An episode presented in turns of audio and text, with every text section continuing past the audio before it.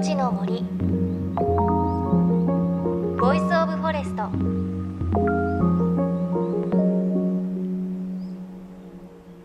おはようございます。高橋万里恵です。6月6日は二十四節気の芒種でした。この芒種とは稲や麦など穂の出る穀物の種のことです。米どころではまさに田植えシーズンで水を張った田んぼがグリーンに染まっていく季節ですね。また紫陽花が咲き始めるのもこの頃ですよね。うちの紫陽花は何本かあるんですが花をつけ始めました。我が家の紫陽花は青と白の花を咲かせてくれます。あの紫陽花いろんな色あると思うんですけれどあの花の色っていうのは土の成分で変わるそうです。酸性だと青で土がアルカリ性だと赤ということなんですよね。あとあの雨が降るとアジサイの葉っぱのところにカタツムリが出てくるんですけれどそれがね何とも言えず可愛いんですよね。まだ梅雨の時期はちっちゃい子供のカタツムリが出てきて雨が降ってる時の楽しみ方だななんて思います。皆さんにとってのこの季節のお花っていうとどんなものがあるでしょうか？さあ JFN38 曲を結んでお送りします。命の森 Voice of Forest。この番組は森の長城プロジェクトをはじめ全国に広がる植林活動や自然保護の取り組みにスポットを当てるプログラムです。各分野の森の賢人たちの声に耳を傾け森と共存する生き方を考えていきます。今週は5月31日土曜日に宮城県岩沼市で行われた千年希望農家植樹祭のレポートです。これは岩沼市の計画の一環として行われたもので番組では去年行われた第1回の模様もお伝えしています。今回も瓦礫を生かす森の頂上プロジェクトをはじめたくさんのボランティアの方さらに鈴木京香さんや石井達也さんをはじめ著名人の方も駆けつけ楽しい雰囲気の中行われました。植樹が始まる前に行われたオープニングセレモニーでは井口恒明岩沼市長がこの計画に込めた思いを語りました。東日本大震災から3年2ヶ月余りが経過いたしました。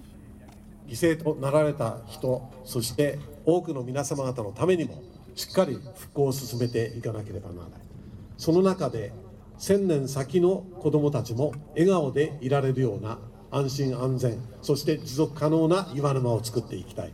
その象徴が千年希望の丘であります。災害廃棄物の有効活用あるいは津波の減衰そしていざという時の避難場所あるいはまた二度とこういった悲劇を起こさない防災教育の場にもしたいそして仙台空港がそばにありますのでメモリアルパークとして全国の皆さん方に被災地の状況をお知らせする。これが我々の責任だというふうに思っております。昨年3万本植えていただきました。今年は7万本以上植えて10万本がこの千年希望の丘に植樹ができるということでございます。この千年希望の丘は高さ10メートルの小高い丘をいくつも作りその丘を森の防潮堤がつなぐ形でおよそ10キロの長さまで広げる計画となっています。津波の被害を減らすだけでなく避難場所や震災の記憶を後世に伝えるモニュメントの役割も果たす考えです。さて岩沼市長によるメッセージの後はこんな方も挨拶に上りました。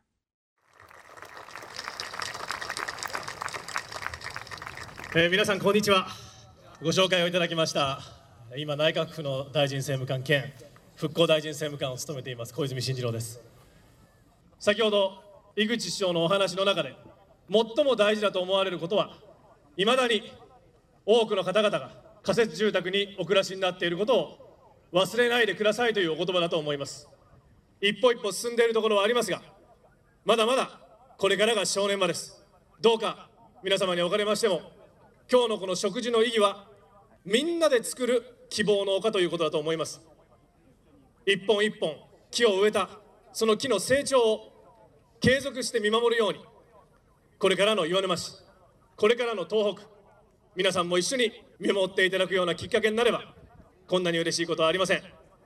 これからも全力で復興のために力を尽くしてまいりますこと心からお誓いを申し上げて本日のご挨拶と変えさせていただきます。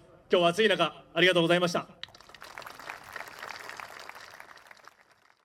そしてこの植樹祭は番組が継続して取材している団体瓦礫を生かす森の頂上プロジェクトの理事長細川森弘さん。副理事長で植物生態学者の宮脇明さんも参加。宮脇さんは今回もステージ上ですごくパワフルに熱のこもった植樹の指導をしていました。しかも今回の植樹指導は森の賢人宮脇さんとなんとも豪華な顔ぶれが共演したんです。命を守る森づくりには土地本来の本物のふるさとによるふるさとの森。生物社会は好きなやつだけ集めない。自然の森の掟で混ぜる混ぜる混ぜる。まず私の尊敬する小泉進次郎復興政務官。皆さんで3回言っていただくと思います。どうか3回。3回ですか？はい。タブの木。はい。せーの。タブの木。タブの木。タブの木。アーティストの石井達也さん前急いであげてください。すみません。アーティストの石井達也さん。はい。女優の鈴木京香さんです。C の木です。それから本日ご参加の子どもたちにもご協力いただき C の木ましょう。後で先生後で聞きます。C の木。はい。山桜です。はい、皆さんこんにちは。あの今日は皆さんの祈りの気持ちがしっかり根付くようにしっかり植えたいと思います。お名。前も言って自分の名前を鈴木京香です。はい鈴木京子はいそして植えさせていただくこの木は山桜です。山桜。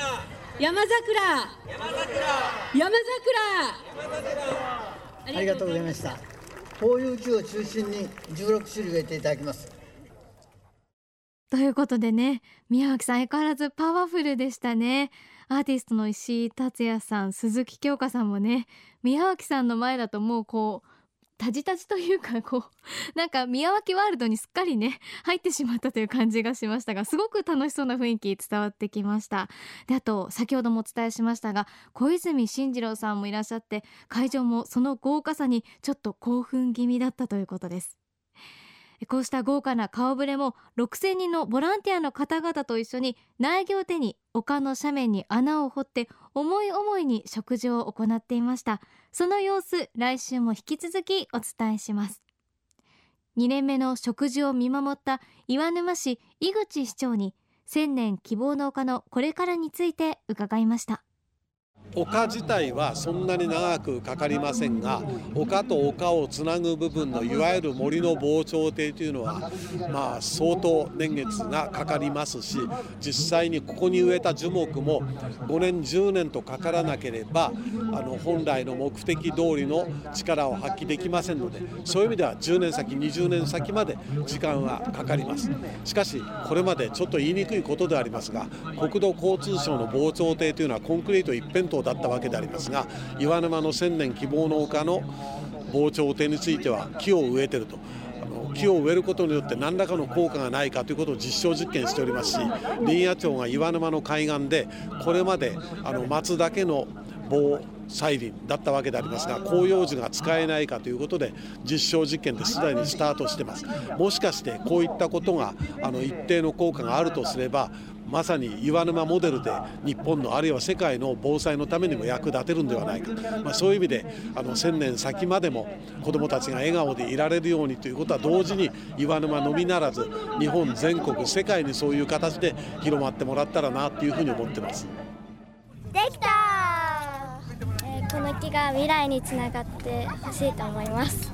2年生で7歳ですと仙台市からです。穴掘ったりこうやって土をかぶせたり根を入れたりするところが楽しかったです。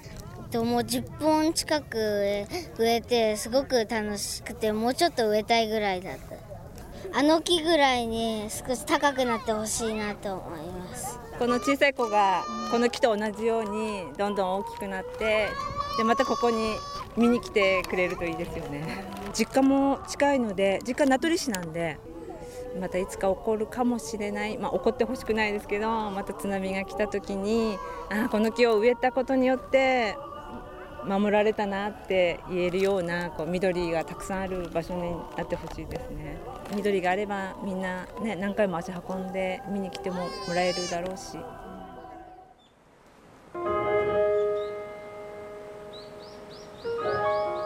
の森。 Voice of Forest